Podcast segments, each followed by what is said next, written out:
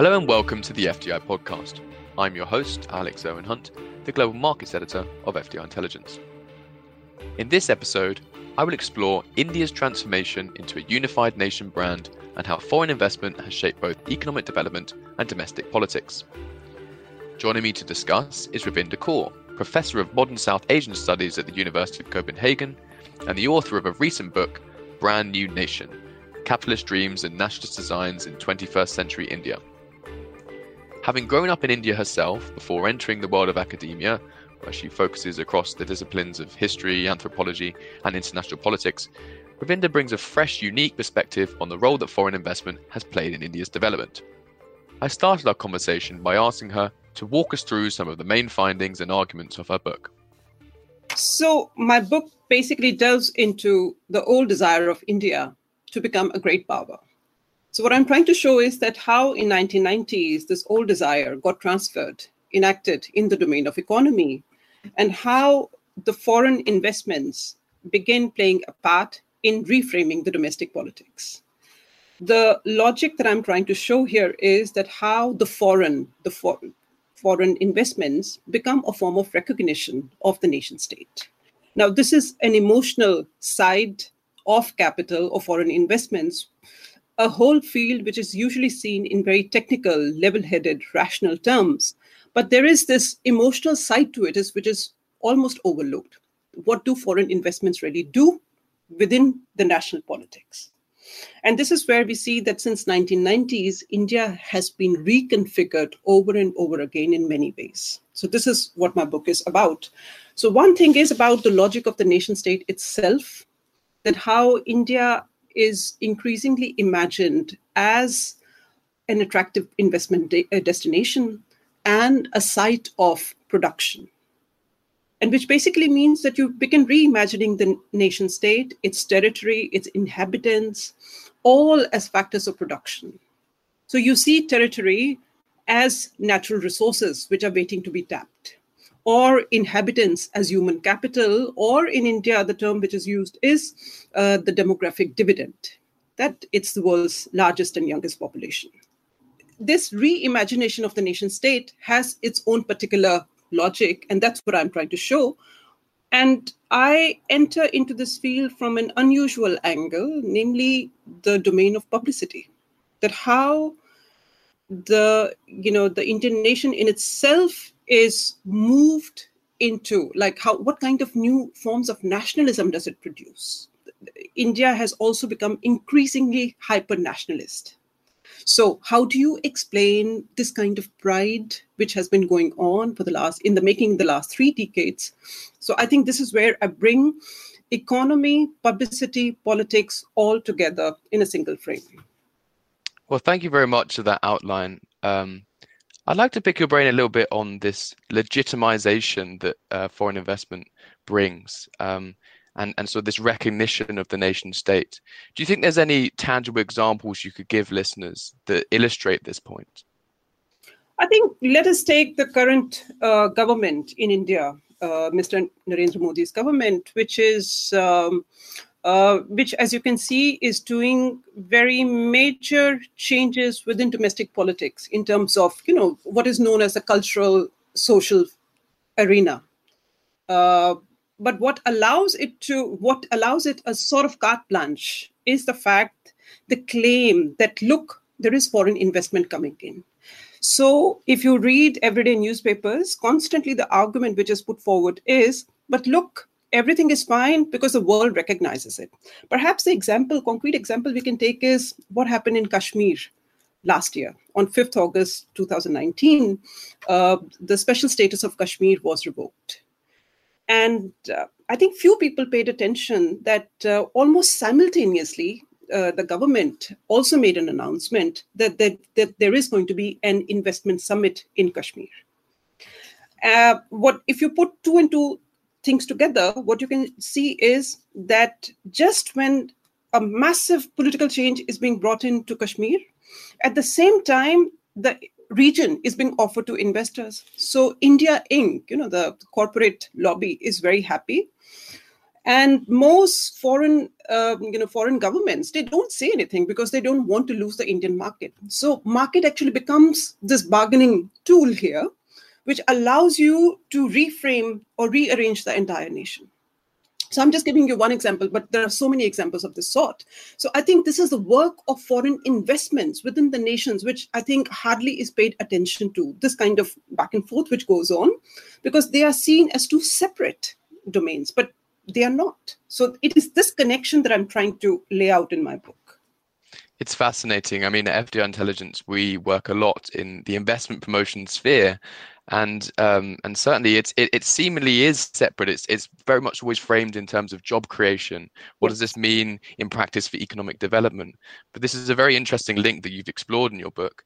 Um, this this emotional side of things and actually how it impacts the political sphere. I'd like to pick sort of lay out the timeline. Um, you know, India began liberalizing its economy in 1991 and opening up to foreign investment.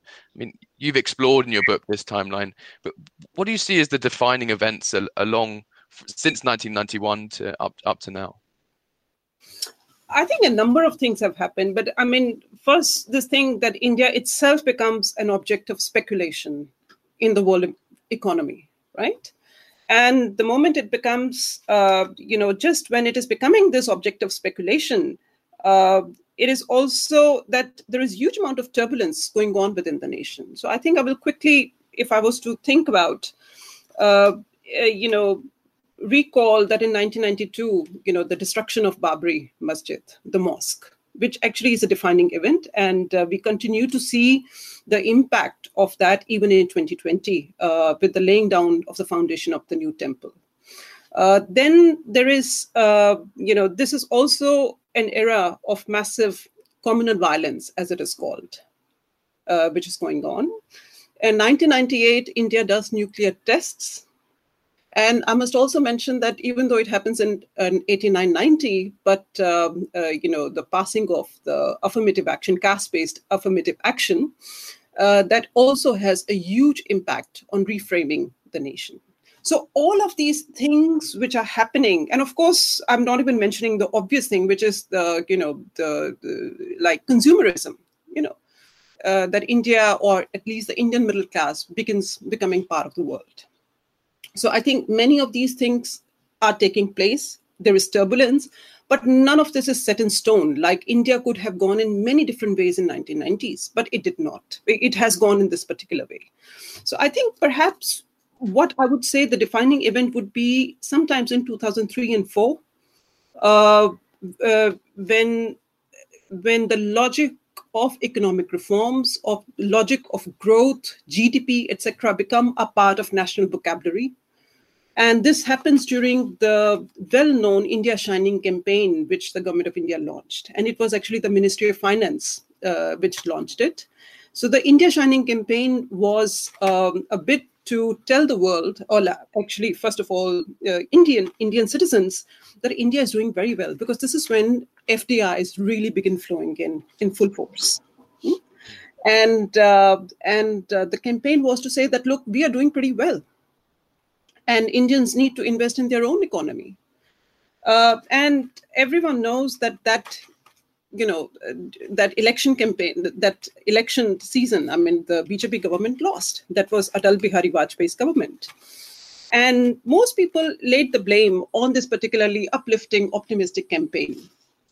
But what i'm trying to show is that that was actually the turning point where you know what usually economists or policy experts uh, usually discuss in very technical language now had been made into a popular thing where you could think about, you could imagine uh, reforms as the you know possible good life that you too could have, right? So I think this logic that we are witnessing, uh, you know, which eventually uh, leads to the emergence of Narendra Modi, who is basically capitalizing on all these developments. And then he comes with this campaign called Achhe Din, the good time. And I think this is this this is the way I would lay out the genealogy of many turbulent, you know, the turbulent decade, and then when economic growth, GDP, FDI, foreign investment all becomes part of India's regular common vocabulary. That's very interesting. I think when you mentioned this Indian Shining campaign and, and the more recent campaign um, launched by Narendra Modi, what do you think were the lessons learned during that time period that then has sort of led up to the formation of this brand new nation and, and the, the really unified brand of India as a destination for investment? Well, I think some lessons I would say that the Narendra Modi government has learned are wrong lessons which is basically there is too much reliance on publicity.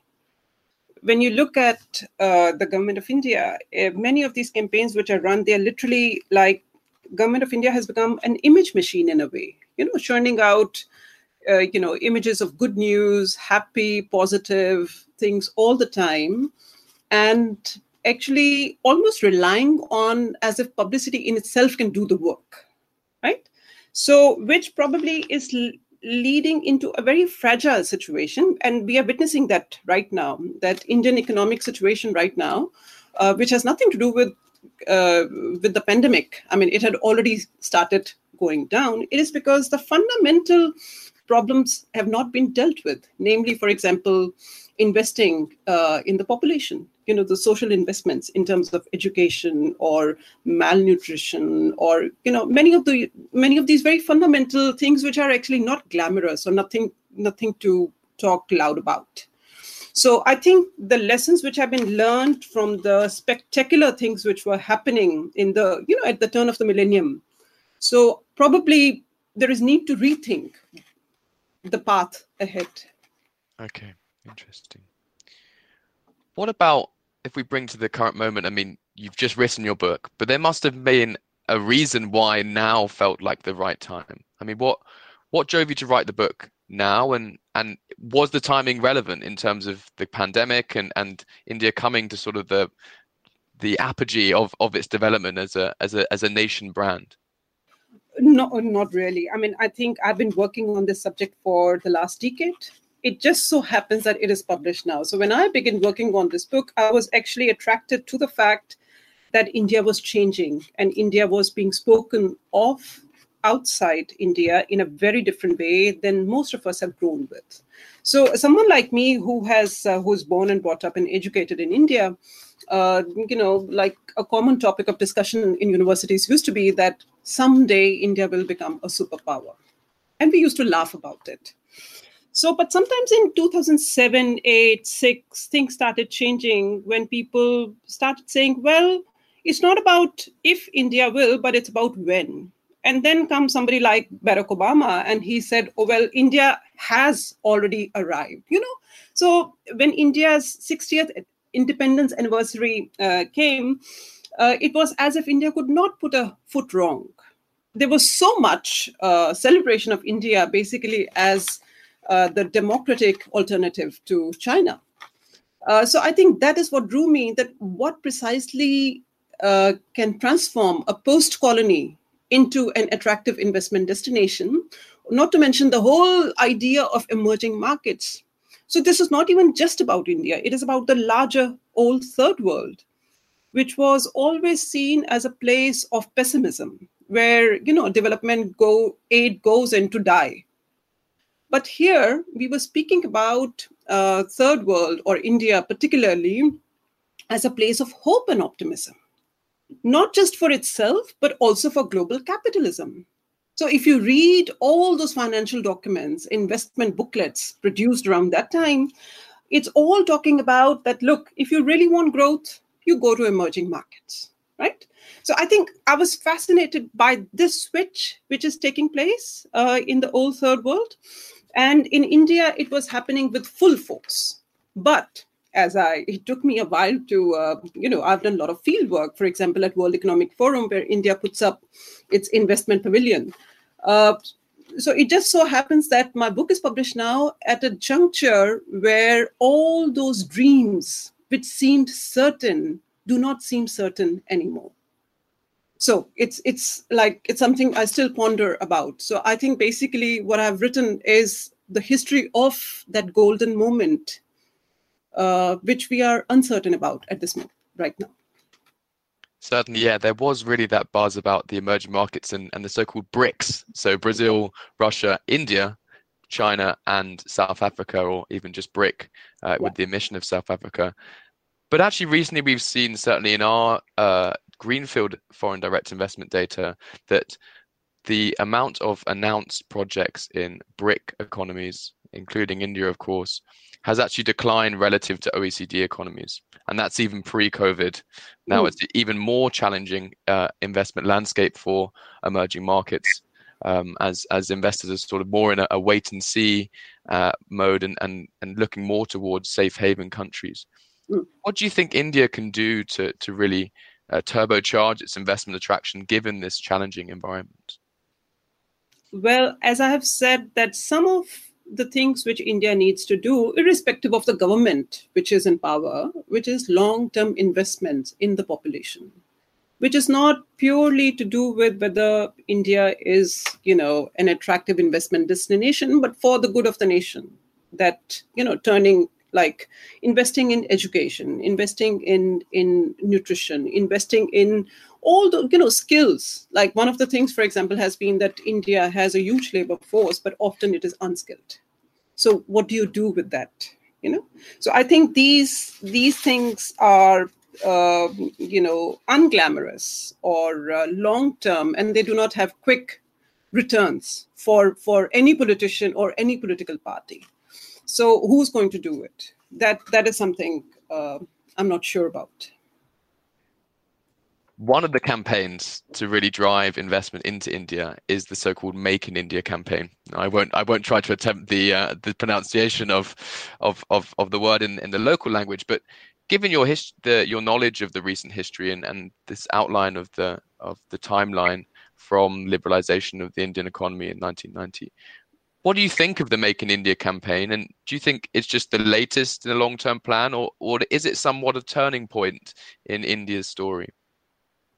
I'm not sure if it's a turning point. I think uh, basically Make in India came about with the realization that India needs to become a manufacturing hub, which uh, which taking basically lessons from China, that China becomes factory of the world, and that uh, investments in itself don't do anything. India has to become a manufacturing hub. So I think many of the you know these things were rebranded, rephrased uh, you know, just from investment destination to becoming a manufacturing hub. So Make in India is a result of that. Now, as you've mentioned, the Make in India campaign was aimed at transforming India into a manufacturing hub. And when Narendra Modi launched the initiative in September 2014, the goal was to both increase the productivity and growth within the manufacturing sector, uh, but also raise the contribution of the manufacturing sector to GDP from 16% to 25%. And it has fallen short of that goal uh, as, as we record this at the end of 2020. Why do you think the Make in India campaign has not reached its full potential yet? That I think has to do with uh, some of these things that I've already mentioned.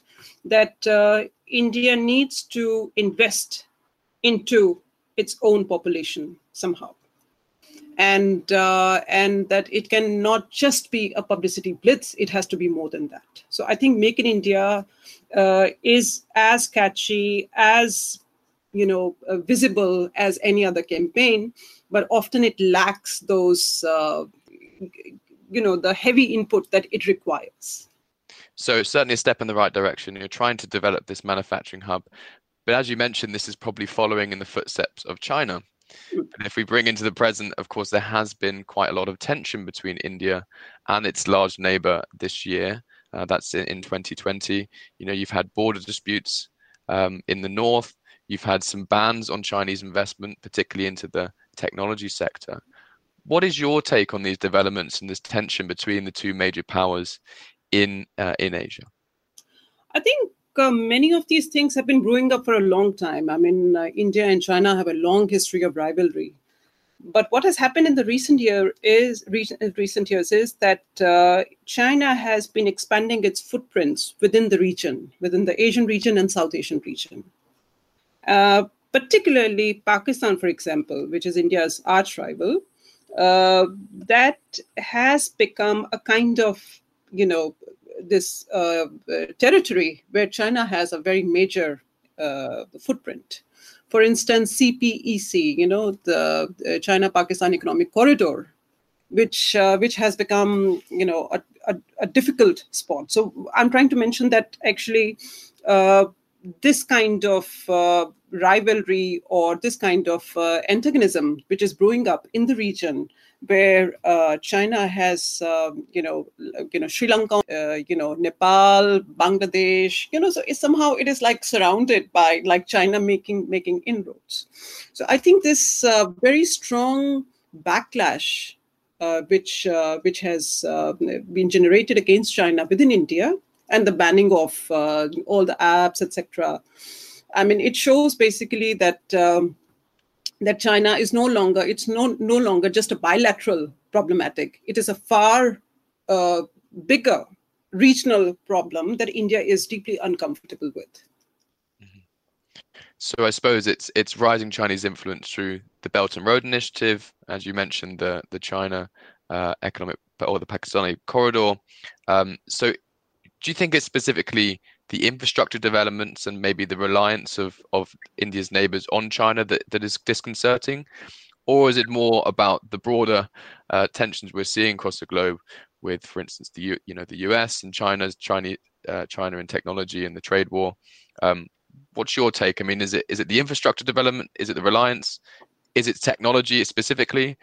But I think it's both because first of all, the the regional uh, changes that we are discussing, namely the infrastructure building in different different parts of South Asia, uh, that eh, has been very disconcerting, and that has been growing for the last several years.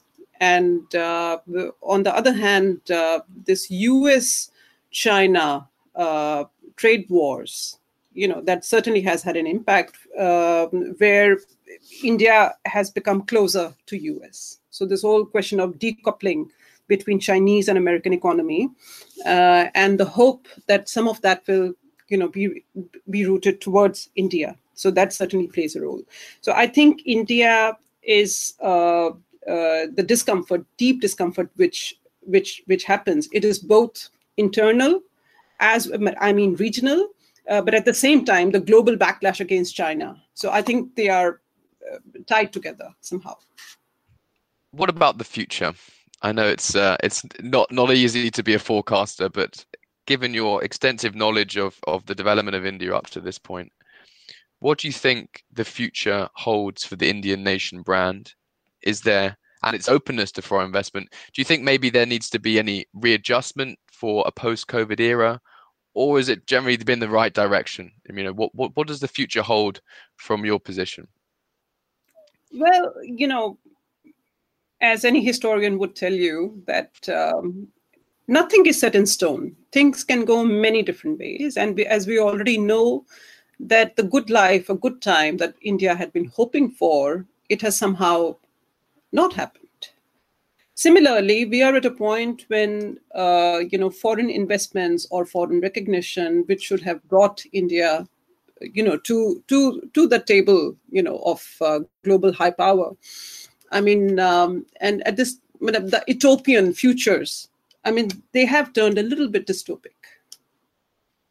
Uh, and here I refer to both the inside outside, internal external uh, dynamic, where foreign investment continues flowing in, but yet India is becoming more and more illiberal inside.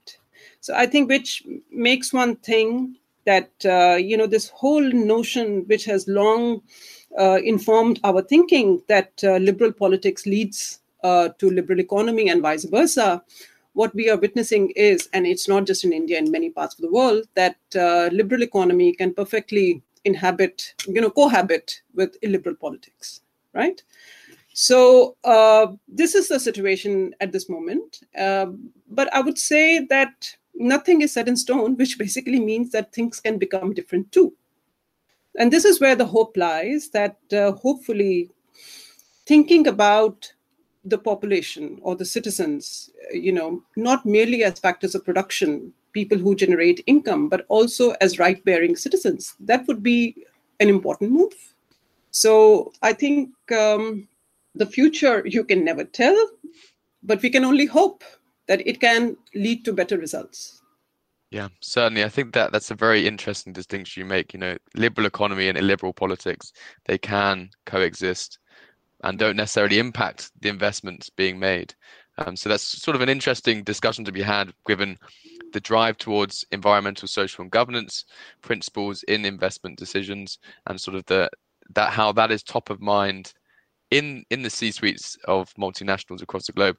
Yet there still is a, a conflict in domestically in, in economies that attract this investment.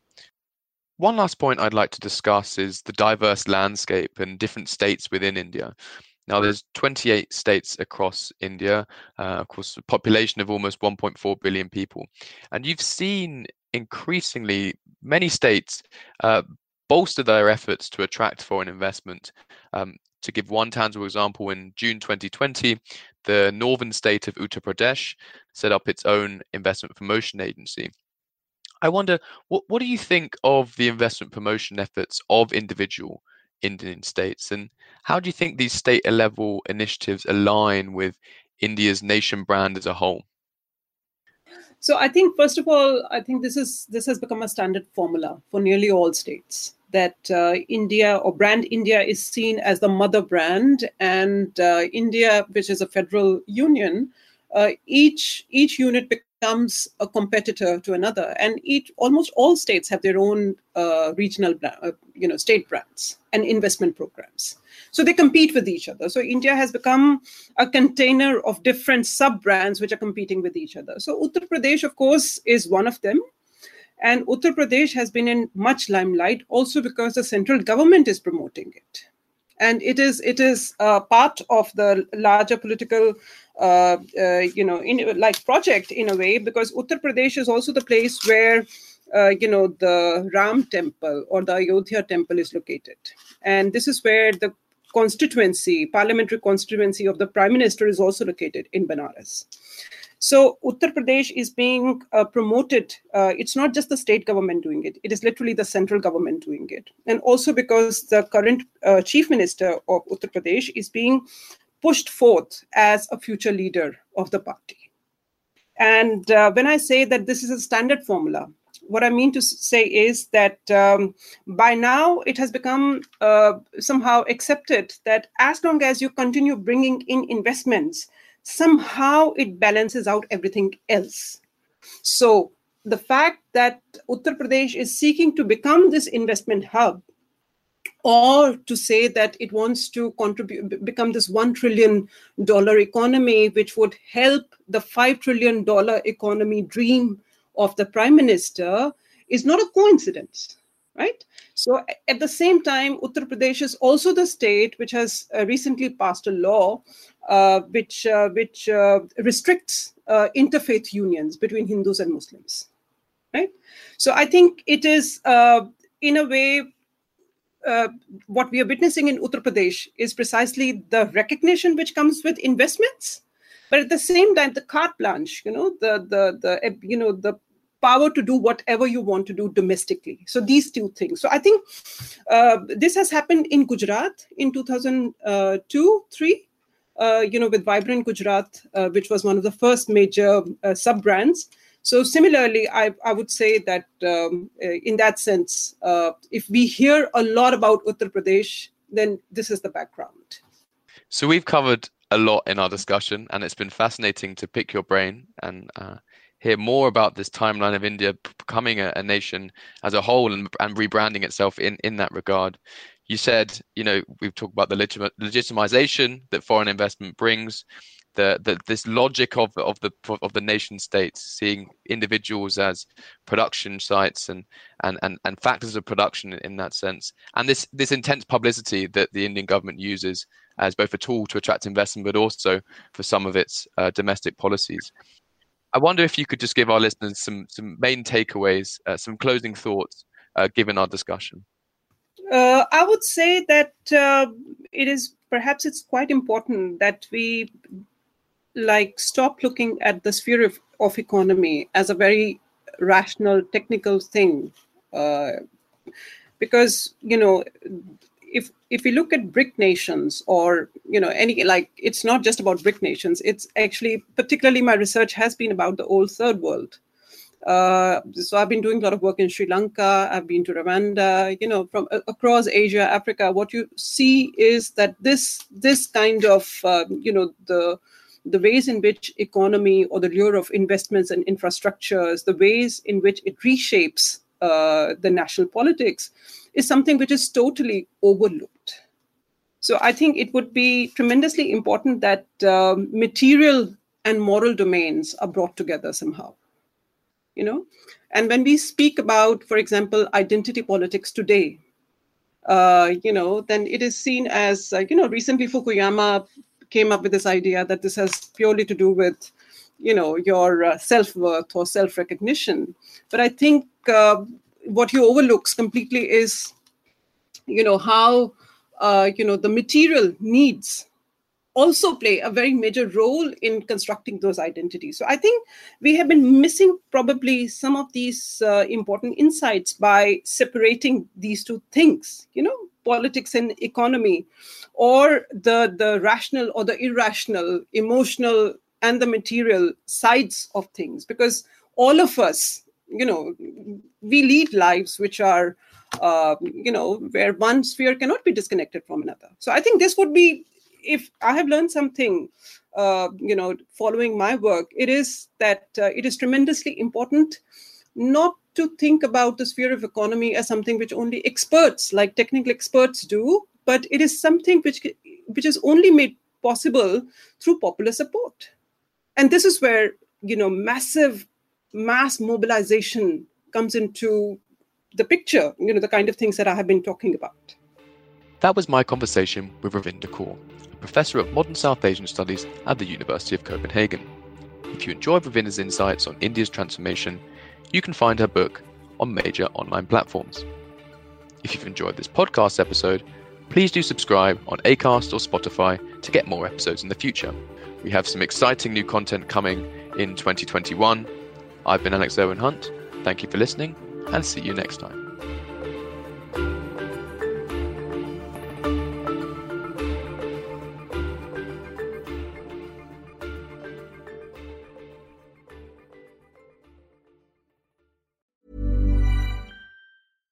Small details are big surfaces. Tight corners are odd shapes.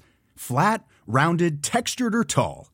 Whatever your next project, there's a spray paint pattern that's just right. Because Rust-Oleum Custom Spray 5 and 1 gives you control with five different spray patterns. So you can tackle nooks, crannies, edges, and curves without worrying about drips, runs, uneven coverage, or anything else. Custom Spray 5 and 1 only from Rust-Oleum.